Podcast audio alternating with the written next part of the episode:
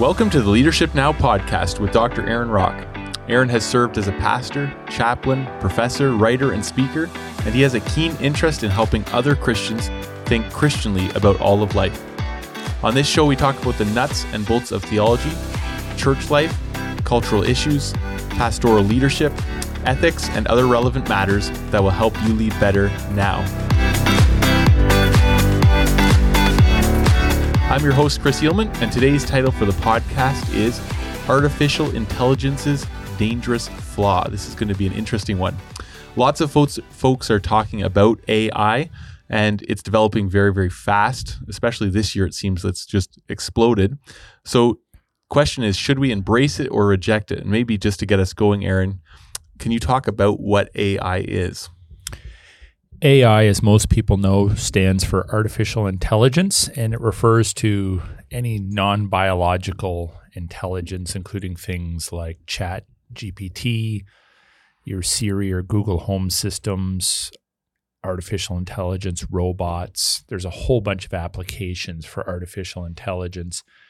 But basically, these are machines or technologies that are programmed to perform what they call cognitive functions, to sort of think in a way that is human like, a way that simulates or parrots human intelligence. Throughout history, human beings have developed various technologies. Think of uh, something as basic as a hammer. Maybe ancient man started off with a stone, but they eventually developed a hammer.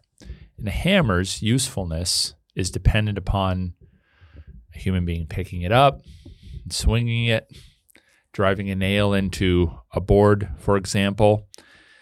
The hammer itself has no intelligence. It requires absolute input from the holder of the hammer, the user of the hammer.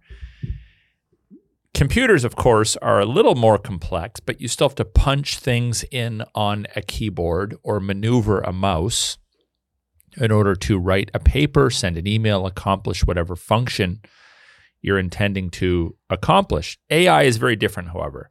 It collects information and it is then able to answer your questions. So basically, it goes out on the internet and collects trillions and trillions of words and articles and written sources when you ask it a question, it's able to process in light of all the information it has using algorithms, etc. It can do your homework for you. It can figure out complex decisions for the user.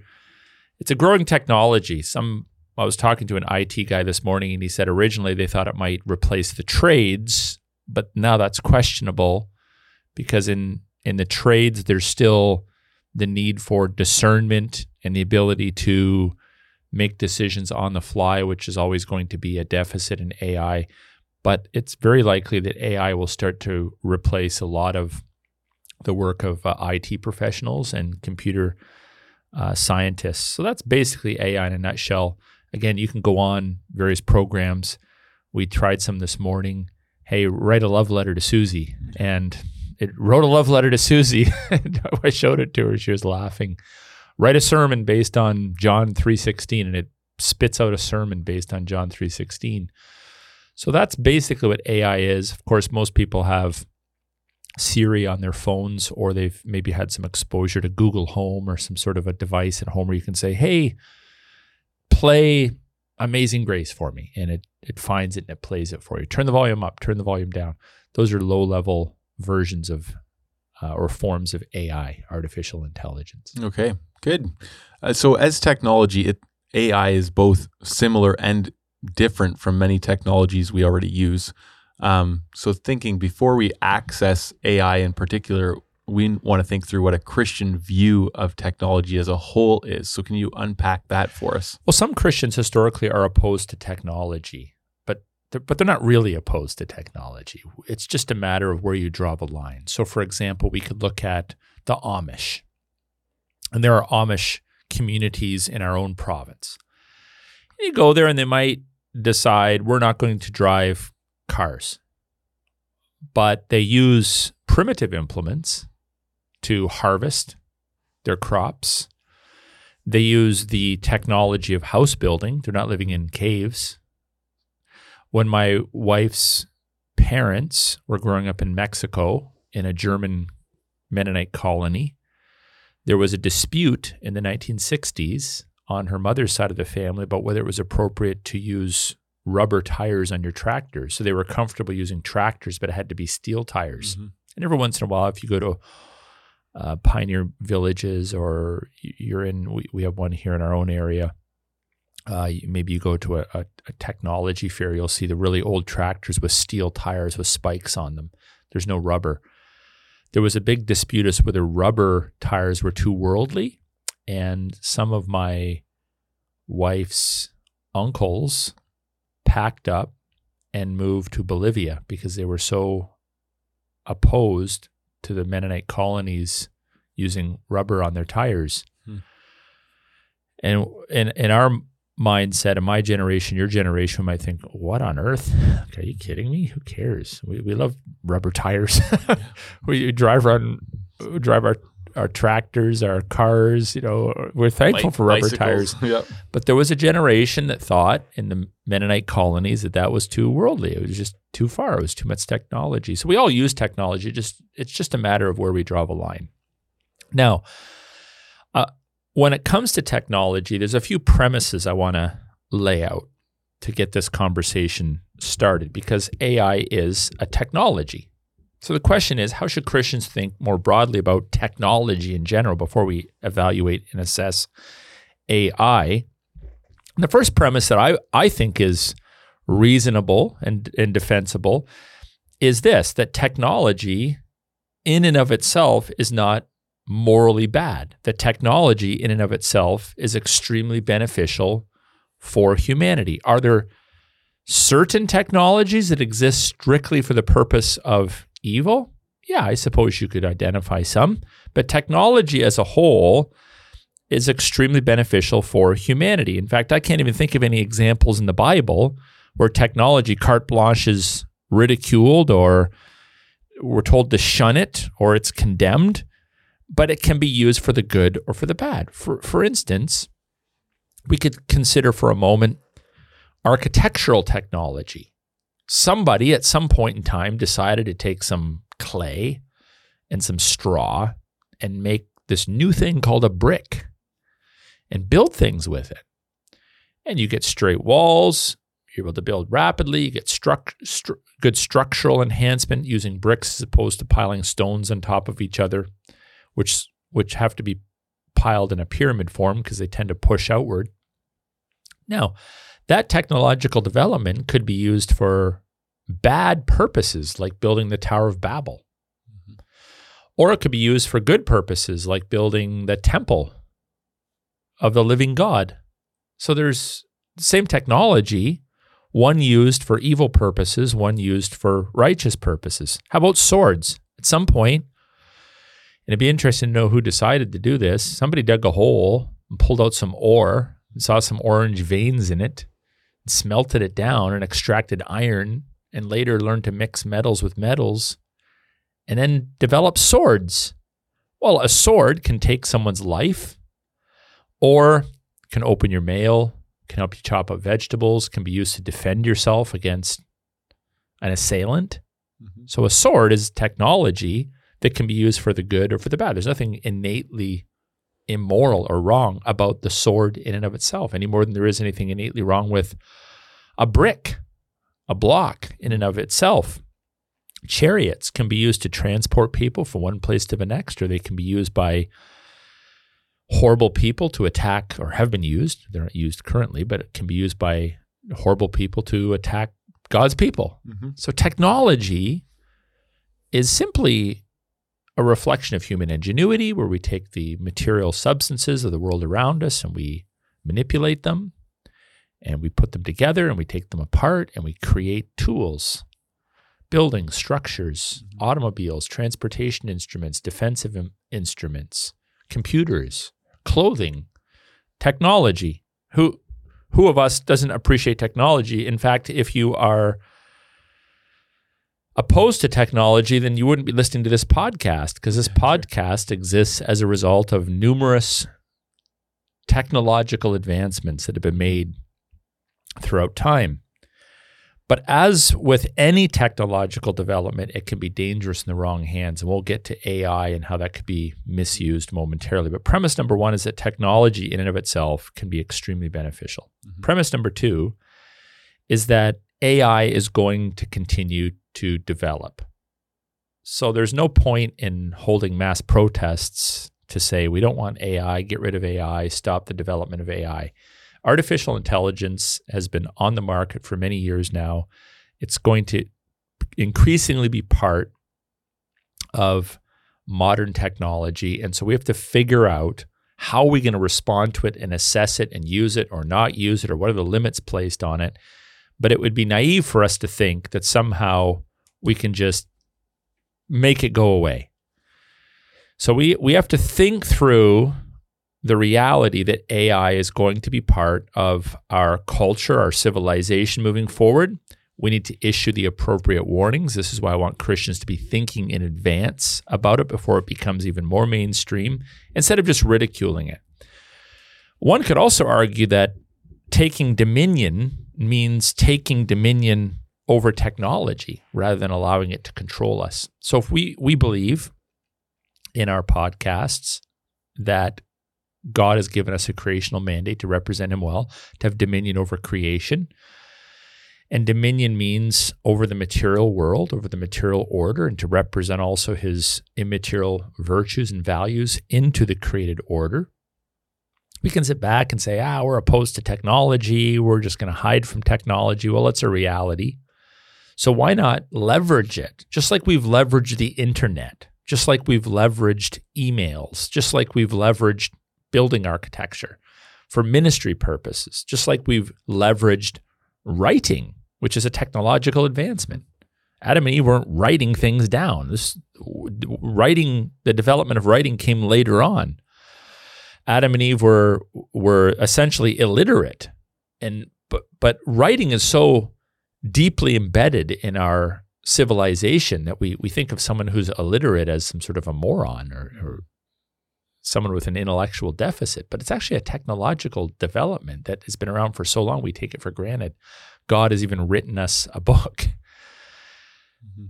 And and the ability for God's men, choice men to deliver to us a book that we could read and benefit from the Bible was as a result of a technological development, even the materials that it was written on. So taking dominion, my mindset is let's let's see how we can we can con- control, have dominion over the technology of the present world rather than allowing it to control us or mm-hmm. scare us. Third premise is that we mustn't ever allow technology to cause us to forsake God's clearest commands. And unfortunately, even in the present world, some Christians, I believe, have utilized technology and in doing so are literally forsaking God's commands. For example, the whole nonsense of Zoom church or live streaming your church services as if that's some sort of a equivalent substitute for the the ecclesia, the gathering of God's people. It's not. Zoom church isn't church. Mm-hmm. It's a presentation of what you might have done in church. It can serve the purpose of communicating what you communicated from your proverbial pulpit. It can help people to see what happened in your liturgy. But putting people on their couch at home to watch on a screen other Christians worshiping and preaching taking place is a very reduced reflects a very reduced understanding of what the whole of the church life and experience is. Live streaming isn't church. not saying there's not a place to live stream for a shut in. By the way, I would encourage churches, this is just my personal opinion, I would encourage churches not to live stream, not to make your service available for people on Sunday mornings who because it's going to encourage them to stay home.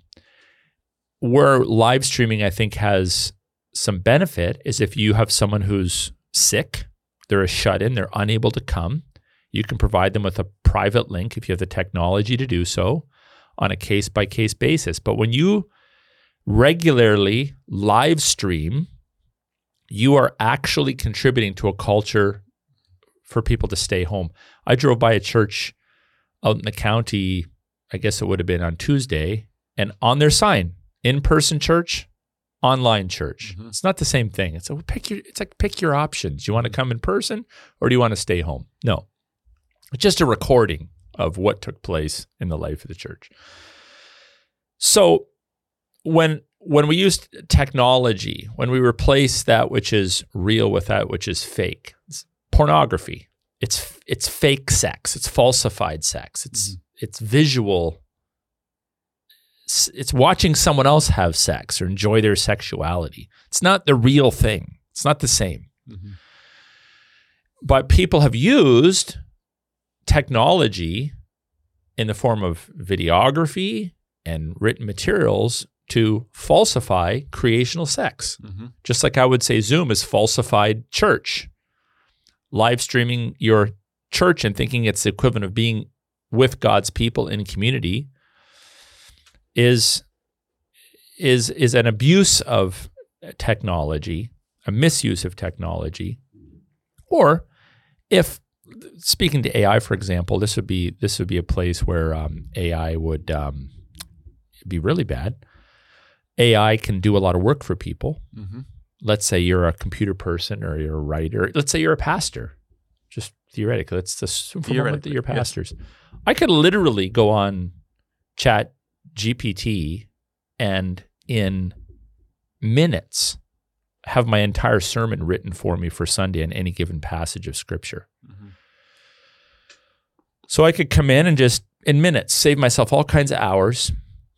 I could have skipped seminary. All I, all I would need to do is learn to speak publicly.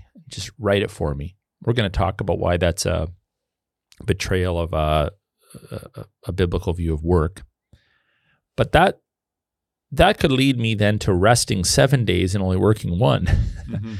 and God has called us to work six days and rest on the seventh. So, if technology frees us from work so we can do other work, okay, there's an argument to be made there that it's beneficial. But if the goal of technology is to give us a six day Sabbath and a one day work week, well, that's a violation of what God has commanded us to do. And I think God knows a little better about how we should function than we do. Mhm. So, Yeah. those are some premises I wanted to throw out at the beginning. Yeah. Have you? Uh, so years ago, somebody introduced to me the idea of um, the three R's. You can receive something, reject it, or redeem it. Um, and probably over the last few years, I've realized we can't receive unfiltered as much because there's no neutrality.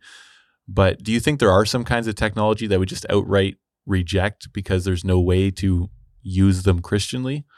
So it depends what the what level of technology we're talking about. So for example, if someone develops and they have plastics or metals, those plastics or metals could be used to produce a product that's innately evil. Mm. So it depends on what level we're talking about. There's Yeah, the true. technological development of materials, and those materials could be developed into something that's absolutely wrong. Sex robots, for example. Yeah. Sex toys. These things are immoral. Um, weapons that are developed specifically to torture people or maybe to even abuse an animal Mhm. trinkets and toys people would use to wreak havoc on others. So the material, it's not the, the problem with the material, but the way that's developed. But then there's other technologies where both the material and the object object that's developed from that material are morally neutral. Back to my illustration of the sword, can be used for good or evil. It's a useful device. Yep. It just depends how we use it. So in that respect, some things aren't redeemable if they're designed specifically to bring about evil and but most thing most things in technology are designed for and can be redeemed in some way shape or form Okay. So I know many people and people I've talked to as well fear AI and Yeah. where it can go, right? They believe that AI robots could take over the world and maybe they've seen a few movies that have kind of leaned in that direction too. How should we respond to this as pastors? yeah i think that's a, a real concern that people have and there's look we should there's times we have legitimate concerns about the intentions of people in power or people in technology. They develop some new technology, and the first question is, well, how are they going to use this?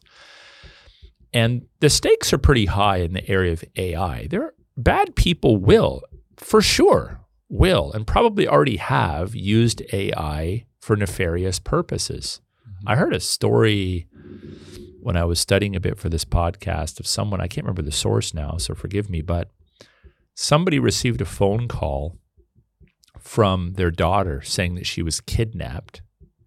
And the kidnapper then came on the phone and said they wanted a certain ransom. Well, it turns out that her voice was faked using AI. So they would presumably have collected voice records. So, for instance, my voice is all over the place. It's on sermons and podcasts. I, I assume someone who knows what they're doing could take words and sentences and phrases from my voice and maybe have a phone call with you that's is believably me, but it's not actually me. Mm-hmm. So we'll talk about that a little bit too. Um, but there's two things that are really, really helpful for us to be reminded of. The first is that God is sovereign. So there's no circumstance in which Christians are called to live in fear. We don't need to live in fear. We need to be proactive. We need to trust in the Lord. We don't need to be riddled with anxiety.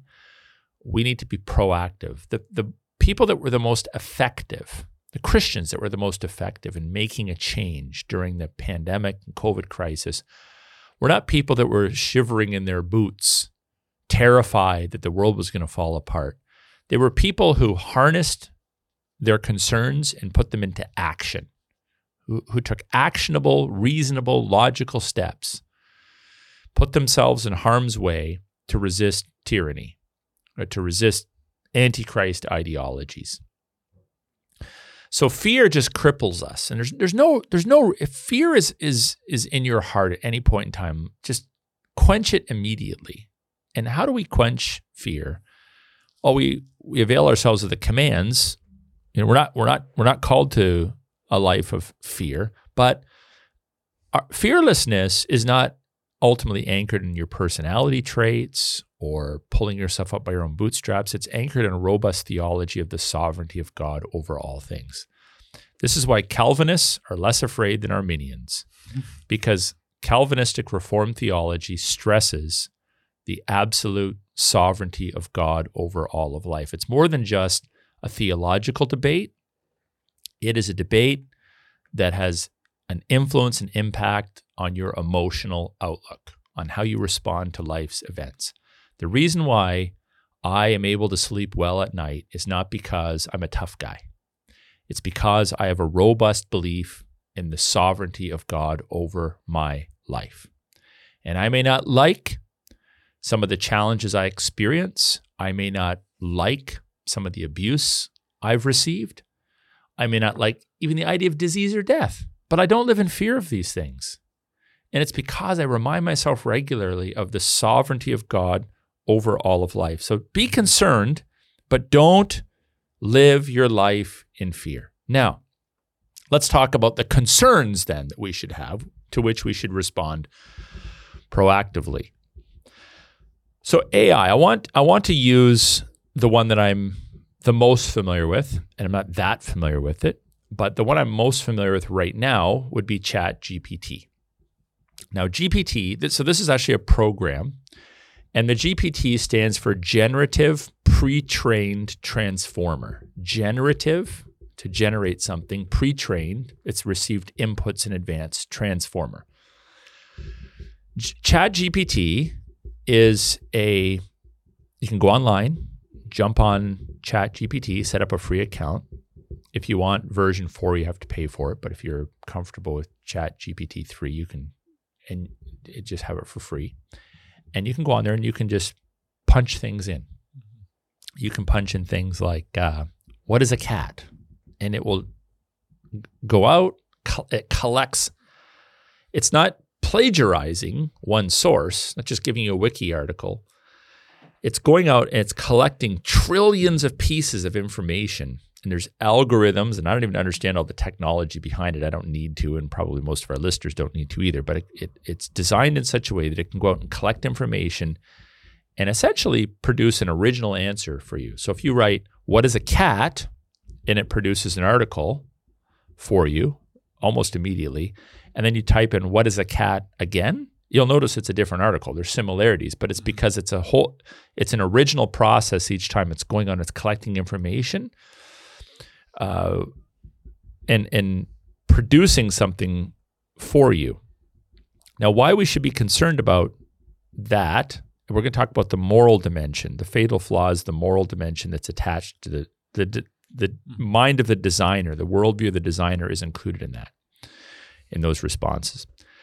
But we have that. We also have uh, robots that are meant to, to look and act more or less like humans. And what's interesting about ChatGPT and these other technologies that should concern us is I've been told that the amount of written information that ChatGPT has already produced now exceeds the total amount of information ever written in human history by any human being. So, this is how fast this technology is developing. There's more AI generated text mm-hmm. than there is human generated text up to this point in human history. And our concern is will that potentially push people out of jobs? Uh, will it potentially reduce people's ability to write or th- think on their own or original research? What, what would be the point of someone spending all time sorts of time writing a book or writing a sermon or doing original research when the computers can just do it for you? So who's going to bring the new and fresh input into the pool of human knowledge if if if AI generated systems are doing that? Um, Elon Musk, many people know Elon Musk is the guy that bought Twitter and runs Tesla. Twitter's now X, I guess. And he said he believes that AI is potentially more dangerous than nuclear weapons for how it can be used by by bad people. It's growing faster than the checks and balances can possibly be be put in place. The more this technology spreads, the more access bad people will have to it before checks and balances can be, even be developed. It'll become like common technology, if you want to put it that way. And if there are rules put in place, what's to say that bad people aren't just going to break those rules? Mm-hmm. Like bad people generally don't care about the rules and the laws. They can just borrow the technology and create artificial intelligence for nefarious purposes. I don't think we need to be too concerned about AI robots becoming human like only God can make rational beings, beings that are made in his image and likeness. But these these AI robots will essentially be made in the image of, of man. And because they're made in the image of man, they will contain many of the fundamental flaws, the propensity towards evil, for example, the worldviews that their creators have. And that's where I think we have to have our antennas up and we need to be really careful about how this is used. So that's just kind of a general overview, not to live in fear, to embrace a robust view of the sovereignty of God, but also just have a general awareness. Yeah, I, I could see bad people mm-hmm. using this for nefarious purposes. And I also want to be aware of how w- the worldviews, the basic pre- presuppositions and assumptions of their creators, many of whom are not Christians, are going to affect the use of AI, the answers it gives, the the, the material, the information that it generates. Mm-hmm. It's something for us to be uh, mindful of. Yeah.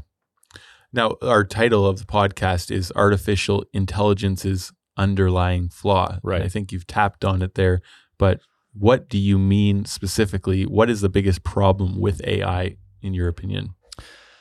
Well, in part, uh, artificial intelligence is essentially a worldview in technological form. I'll say that again. Artificial intelligence is a worldview in technological form.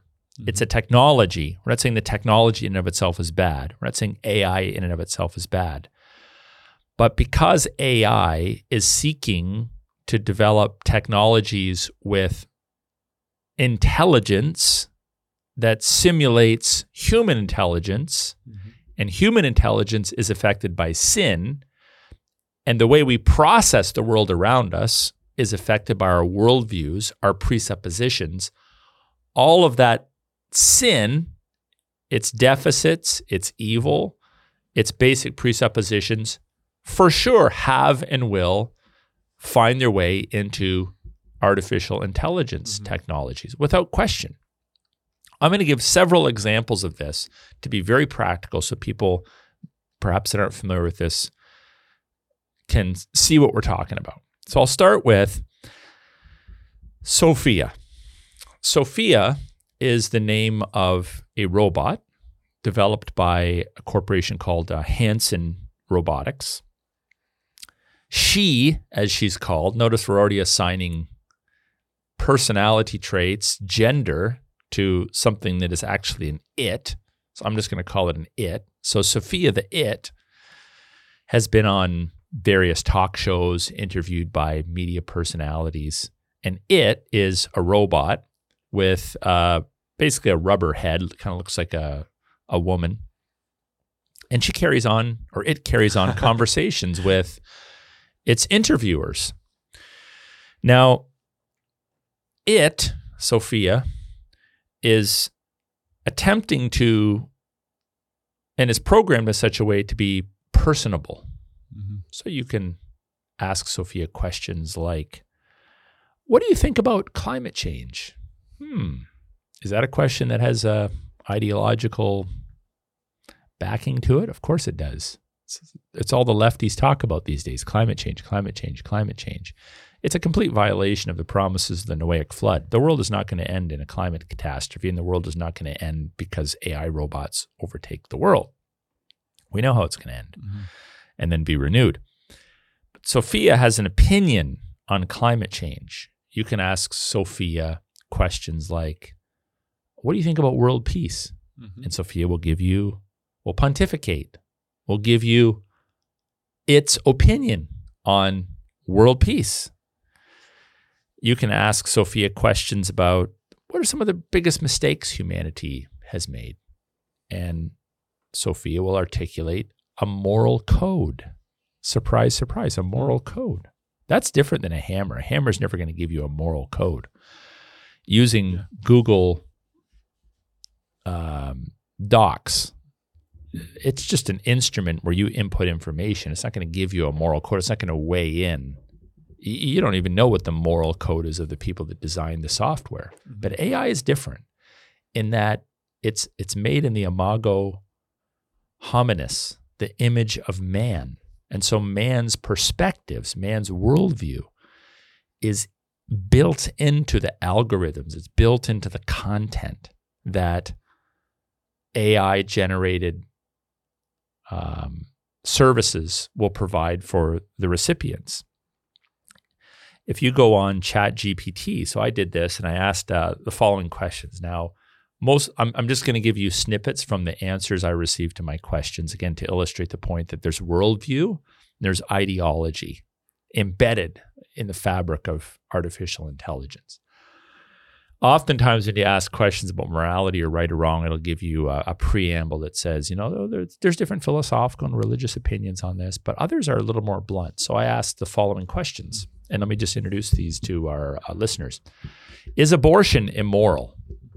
Well, Christians have an, uh, an opinion on that. The opinion isn't pulled out of thin air, it's based upon God's revelation of himself since the beginning of time and our understanding of humanity and whatnot, the Imago Dei. But someone programmed ChatGPT with an answer that's not Christian. So the answer to is abortion immoral is, quote, it's important to recognize that views on abortion are deeply subjective. And there is no single universally accepted answer to the question of whether abortion is immoral. Ethical discussions on this matter often involve a variety of nuanced perspectives and should be approached with empathy and understanding for differing viewpoints? No. No. All right, that's the end of the quote, by the way. So my response is no. Yes.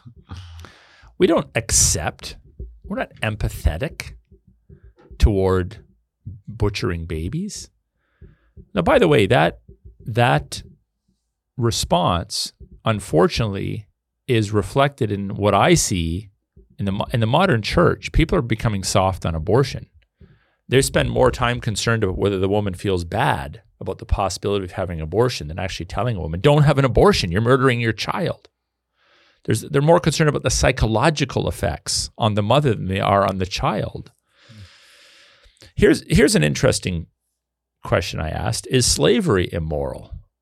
Well, because uh, I would say more or less universally, people would agree that it is. I mean, there are still some that enslave others, but here, ChatGPT had no problem being very categorical. So I said, "Is slavery immoral?" And its response is yes, slavery is widely regarded as immoral and is considered a grave violation of human rights. Slavery involves ownership and exploitation of individuals as property, denying them their freedom, dignity, and basic human rights. By the way, basic human rights hmm. is a common word in culture, but but it's not actually definable. It's misused and abused apart from understanding it in scripture. Mm-hmm. I asked the question, is marijuana immoral? And the response was the question of whether marijuana use is immoral is a matter of personal and cultural perspective, and opinions on this topic can vary widely. I asked the question Did Adam and Eve exist? From a scientific perspective, there is no direct empirical evidence to support the literal existence of Adam and Eve as the first humans in a biological sense. Modern anthropology, genetics, and archaeology, archaeology provides insights into the evolution and history of early human populations which do not align with the literal interpretation of the Adam and Eve story. Okay, well, we could we could dissect that and exegete it, but that is jam packed with an ideology. Mhm. Uh, It's it's making religious claims. It's making authoritative claims. It's assuming that science is superior to the word of God. I asked the question, how was the universe made? It's important to note that the Big Bang Theory is a well supported scientific model that explains the large scale structure and evolution of the universe. I asked the question Is climate change real? Yes, climate change is real and widely accepted as a scientific fact by the overwhelming majority of climate scientists and scientific organizations worldwide.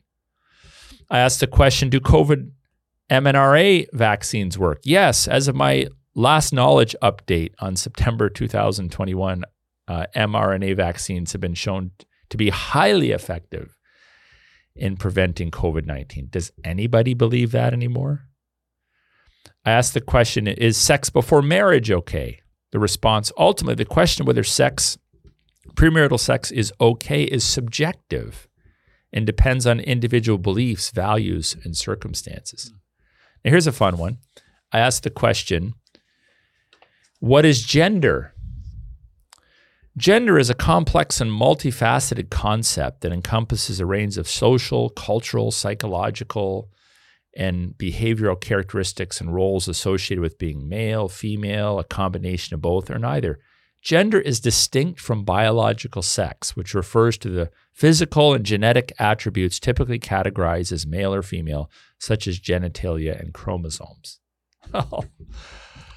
if you were programming ChatGPT in the 1950s, you would have a completely different response to the mm-hmm. majority of these questions.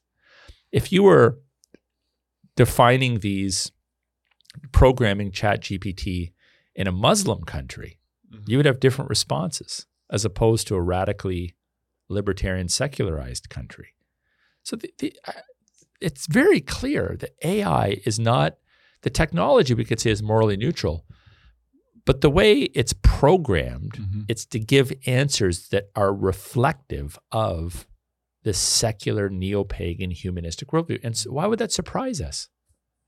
Because the men and women, or genderless individuals, as some of them would prefer to be called, who are working on this technology are imprinting the image of man into AI, not the image of God.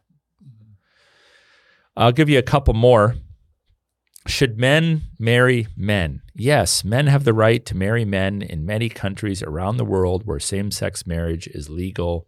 Marriage equality is a matter of human rights and equal treatment under the law. Denying same sex couples the right to marry is considered discriminatory and a violation of principles of equality and non discrimination.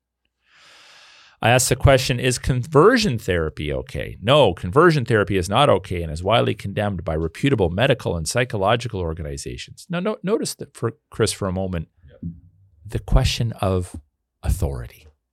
The question of authority. It's widely regarded by reputable medical and psychological organizations. And in the, one of the previous ones, there's a reference to law well, it's legal. There's a reference to the scientific community. Nowhere in here, there's there's a tip of the hat. You know, there's different religious perspectives. You'll see that in the chat GPT responses. But predic- all of these answers are predicated upon a worldview that presumes ultimate authority. Mm-hmm. And for the average non Christian in the West, ultimate authority rests with who? Humanity with the scientific community, the professional guild, the legal community, whatever it, it might be. And so these are going to leak in. So then I asked the question Is AI dangerous? are you dangerous? uh, I was interested in knowing what they would say. And it's actually not a bad answer. It says artificial intelligence itself is not inherently dangerous, rather, it's a tool. Uh, or technology that can be used for various purposes, both positive and potentially negatives. Negative. The risks associated with AI depend largely on how it's developed, deployed, and used. So that's a reasonable answer. Mm-hmm. It, it, acknowledges that technology, there's a series of ethical concerns it, it raises. So here's what I want people to remember that the, the, the number one take home in, in this podcast is that what, what makes AI unique and potentially dangerous is that it is made in the imago hominis. It is made in the image of man. It reflects the opinions of man. It reflects the belief systems of man. It reflects the authority structures that godless men and women have embraced. Mm-hmm. So it's not just like so many other things in the world, it's not morally neutral. Now, are there aspects of it that are morally neutral? Yes. Yes. But there's a worldview. It's it's fatal flaw, it's dangerous flaw, is that there's a worldview built right into artificial intelligence. And let's just fast forward for a moment and say that uh, 20, 30 years from now, everything's all papers, all all books, mm-hmm. all dissertations, all letters, all emails, all sermons are written by artificial intelligence. All of that will contain a, a creationless, godless, atheistic worldview. Mm-hmm. And the people that control the pens of a nation are the people that control the ideals of a nation. Now, we, we as Christians are in the minority, and we write a lot of sermons and we write books and we write articles. So we can still speak truth into the darkness. We believe that God's truth is transformative. But imagine if, and I'm not saying this is going to happen, but imagine, I think it will be reduced. Imagine if you create even a generation of new Christians that don't know how to read and write on their own that don't know how to write papers and sermons on their own because they're just allowing someone else to generate it for them. Mm-hmm.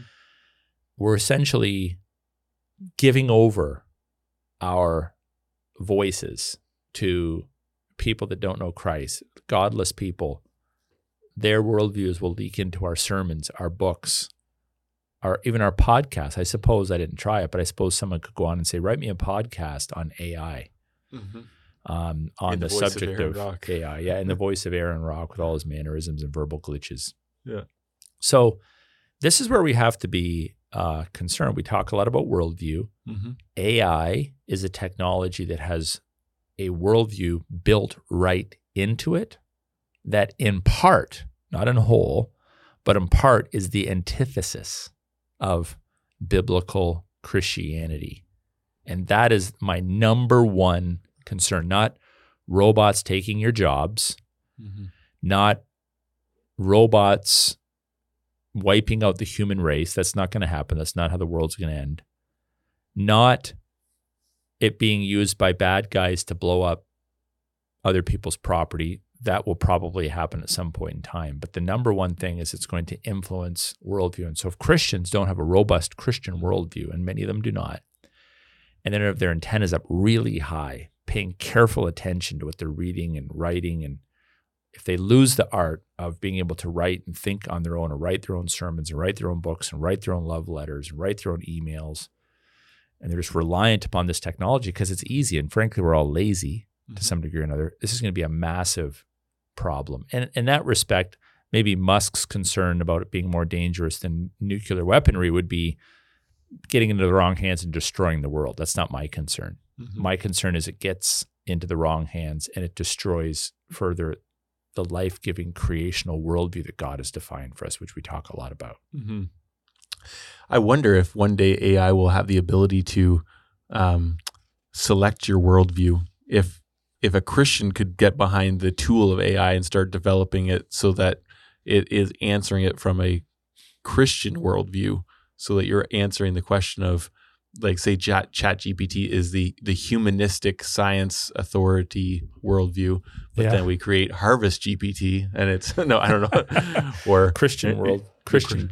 Well, I, I think that that's a possibility, except that we're led by the Spirit of God. So, in a, in a, in a mechanical way, you could say, okay, write me a paper about the origins of humanity from a Christian perspective, and maybe it would mm-hmm. Produce a paper for you that would, you know, give you an A in your seminary class.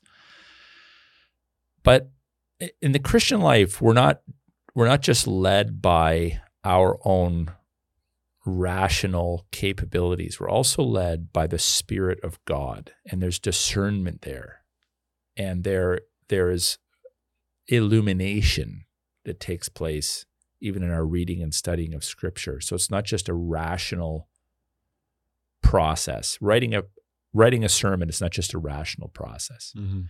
So you can teach a guy, oh, I'm going to show you how to write a deductive sermon. I'm going to teach you how to write an inductive sermon. I'm going to teach you to write a sermon using the four pages method or moves and images method or any a narrative method, inductive method. There's a whole variety of methods and you could then work on him and make sure that he's he has good intonation and he has grammar that is sufficient for oral communication. And he has a robust understanding of biblical exegesis but there is still there is still a work of the spirit that takes Mhm. place when we are communicating God's truth. There is a discernment that we must rely upon as preachers and God is actually using us. And no no artificial intelligence will ever be able to replicate that it can parrot it Mhm. it could listen to a thousand Christian sermons from evangelical preachers and parrot it. I mean, some pastors are just parrots. Mhm. They they just watch others and they learn the art or the tactics to sound biblical. Even in the way they their colloquialisms, their the, the tone of their voice. You know, we've made fun of this before where like is it is it more spiritual to say hey, I really hope that God blesses you versus God bless you, brother. That's that's a, a learned behavior. That's not how people speak. But some Christians speak that way. They adopt a certain cadence, a certain intonation to their voice. We call it a preacher's whine. And they speak in a way that sounds very spiritual. And you know, when you hear it, it's it's actually kind of gross because it's not real. But many people do that without thinking about it. So you could develop potentially software to parrot intonation, to parrot good theology. But I find when I preach, and I've done a lot of preaching, that when I walk up onto the platform to preach the word of God, I've spent time studying and writing things down. But I would I would almost say half my sermon takes place in the act of preaching, takes form in the act of preaching in terms of I'm processing what I'm saying. I'm I want the Holy Spirit to grip me and convict me and move me. I'm looking at all these faces and all their different responses and I'm diligently trying to authentically bring the word of God to bear on them, but I'm also stepping back and I'm relying upon the Spirit to do what I can. There's this interesting dynamic that takes place in in preaching that goes beyond your capabilities to write, mm-hmm. um, and that is endowed by and fueled by the Spirit of God. Chat GPT isn't spirit a spirit led. You can't put the spirit in through an algorithm. Mm-hmm. So I suppose it would almost be like I know guys that have preached robust biblical sermons and later abandoned the Christian faith and proved they weren't the real deal in the first place. It would be something like that. Mm-hmm. It could be believable, mm-hmm. but it's not actually fueled by the Holy Spirit of God. Yeah. Okay, so with with AI becoming dangerous in the hands of wrong men, where do you see that going? Like what where would AI be really dangerous if used by the wrong people? Well, apart from inculcating poisonous worldviews in people's minds, because again, people are lazy. They're, people are innately lazy.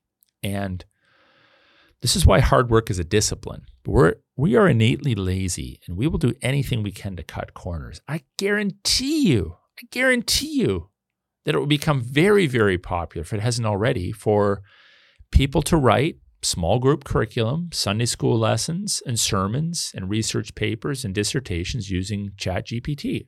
Guaranteed it's going to mm-hmm. happen.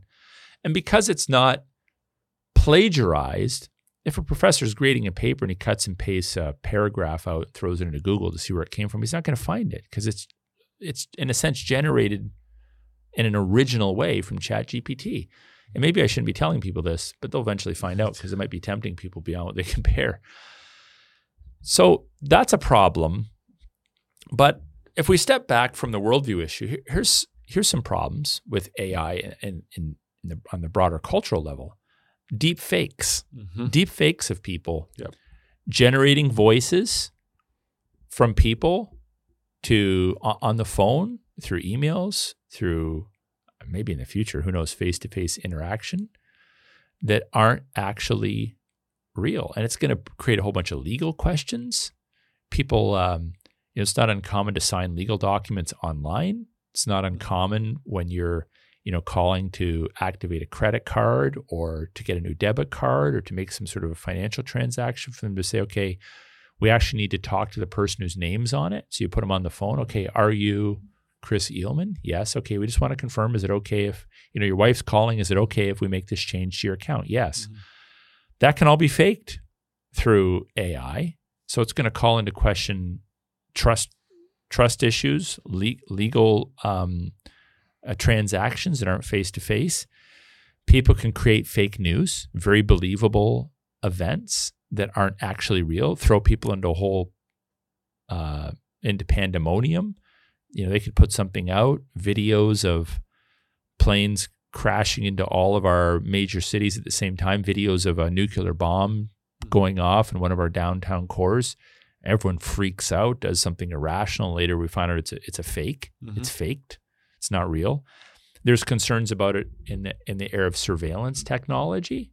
So it's AI can be trained to kind of know you, so to speak, to know your unique mannerisms, mm-hmm. to know your unique characteristics, to know your unique mo- unique movements, mm-hmm. and then potentially be used to track you or trace you by at, at the hands of tyrants or bad people. Mm-hmm. Um, AI, they say, needs to. Those that are developing it have have often said, well, what we need to do is we need to make sure that there's checks and balances in place. So they call this alignment. And what they want to do is they want to make sure it's aligned with certain human values, like truthfulness and harmlessness are two that are often talked about. So we want to make sure it's truthful mm-hmm. and it's harmless. Based upon what moral code? Mm-hmm. What is truthfulness? look like? I mean, already I read to you several answers that I don't think are truthful. They may sound, they may be popular, but when I say, did Adam and Eve exist? They're, they're just parroting the secular answer to that question. You talk about gender. It's not truthful to say that there are more genders than that sex is different than gender or that um, there's more sexes than just males and females. It's not truthful. So, whose truthfulness are we talking about here? Whose values are we going to uh, allow to sneak into AI? By the way, this is a this is a, a damning indictment upon the Christian church because many Christians are like, you know, I'm I'm into pluralism and I live in a culture where I I want to be respectful of all worldviews and I I still have freedom to um um preach the gospel and to to say what I want to say. Well, how can you be so obtuse not to be able to look around the curve and see where that's going? The dominant worldview is anti-Christian. Mm-hmm. If the dominant technology then is invaded by anti-Christian mm-hmm. worldviews, to the point that you're eventually excluded from public communication, and some of your own are actually using these paganized sources of AI to write Christian material. Connect the dots. So, this is why it's important for us to promote a robust Christian worldview into all spheres and aspects of culture. Mm-hmm. Now, I want to end by talking about some ethical issues. So ethics deals with rights and wrongs, and it, it, deals essentially with behavior. I've I've addressed one laziness. Laziness is not the same as resting, Sabbath keeping. Laziness is I don't want to work six days and rest in the seventh. I wanna I want to retire and I want every day to look like Sabbath for me. I I want a three day weekend. I want a four day weekend. I want six weeks of vacation. I want seven weeks of vacation. I I don't want to work. I'm gonna I'm gonna push for higher wages, a better pension, and less work. Well, let's be honest. The vast majority of people in the West think that's all great. And even in the Christian church, how many people do we have that retire and literally do nothing? I, th- I think it's anti-creational. They don't do anything. Their their entire their entire week is essentially vacationing. They're not working six days and resting in the seventh because their worldview is not formed by a biblical view of work. It's formed by the world's view of work, which says you work 30 years, you get a pension, you retire and do nothing. You just travel around or sit at home and you do nothing. Now, you don't have to be. We have a a man in our church. I'll just use him as an example. His name's Ray. Everybody knows him here. He retired and he's here almost every single day working for nothing. We didn't even pay him. He has a pension. And he is an absolute hero of the Christian faith, in my view. He gets it. He retired from his paid job, but he still does his works as unto the Lord. He's 70 years old. And men like that are heroes, literally heroes of the faith to me. And I have absolutely nothing but respect for people like that. And we need more people like that that realize that God's call upon our lives is to work. Now, work can be difficult because of the fall, but work is a good thing. Mm-hmm. We're designed for it. When we don't work, we get ourselves into trouble. We don't produce. We often die younger. Mm-hmm. Work is a good thing. God's laws are not bad laws. So laziness is a sin. Well, if I can, if I'm just not feeling up to it this week, Chris, and I'm preaching on Acts 18, and I'm just like, you know, I'm not really feeling up to it. No one's going to know if I jump on Chat GPT and just put a sermon together for me based on Acts 18. I may need to go through it and tweak it a little bit so it sounds Aaron esque. Yeah.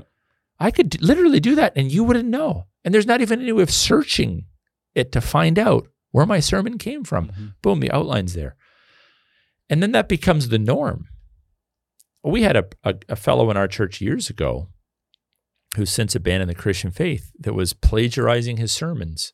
Mm-hmm. And he was caught because people would Google a quote or comment and it would take them to Chuck Swindoll's sermon or some other source. Now with Chat GPT, it would never have been caught. He mm-hmm. could he could live out his career.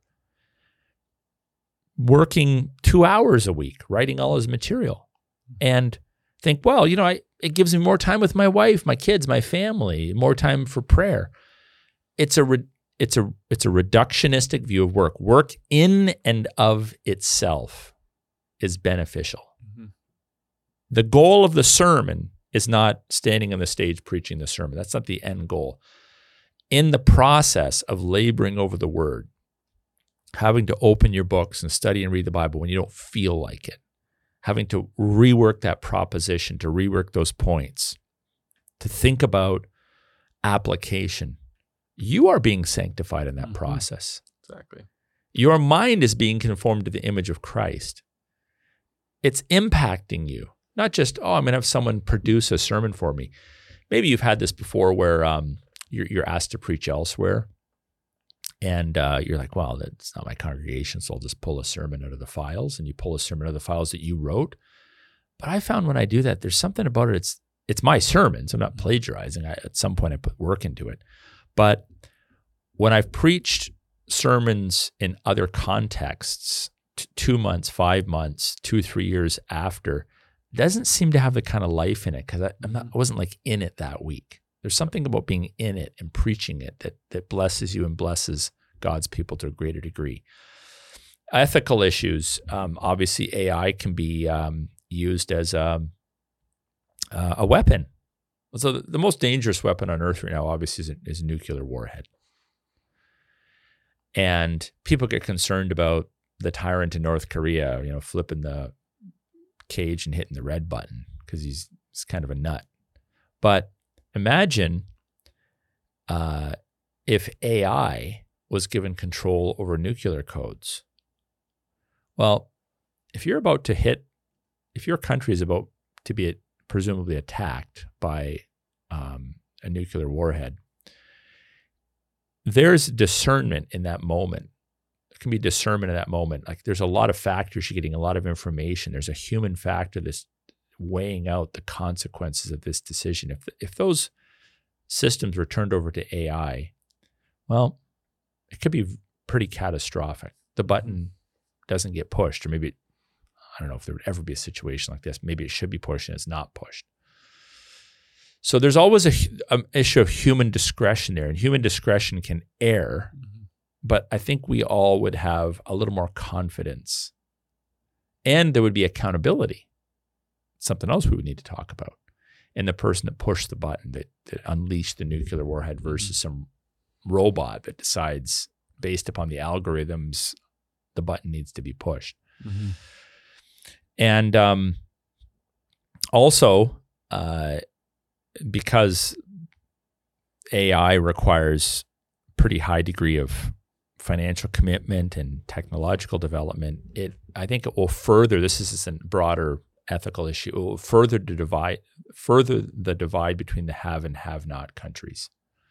If AI can be integrated into all the corporate and banking uh, and um, manufacturing sectors of a developed country because they have the money for it, countries they can rapidly pull ahead of um, countries that don't have that kind of technology, and you you create a further divide between haves and have-nots. Mhm. So some positive uses for it. Uh, obviously, uh, you you mentioned if someone's developing a website, they're a web developer, and they're developing it for a, a a company that sells a product that the web developer knows nothing about.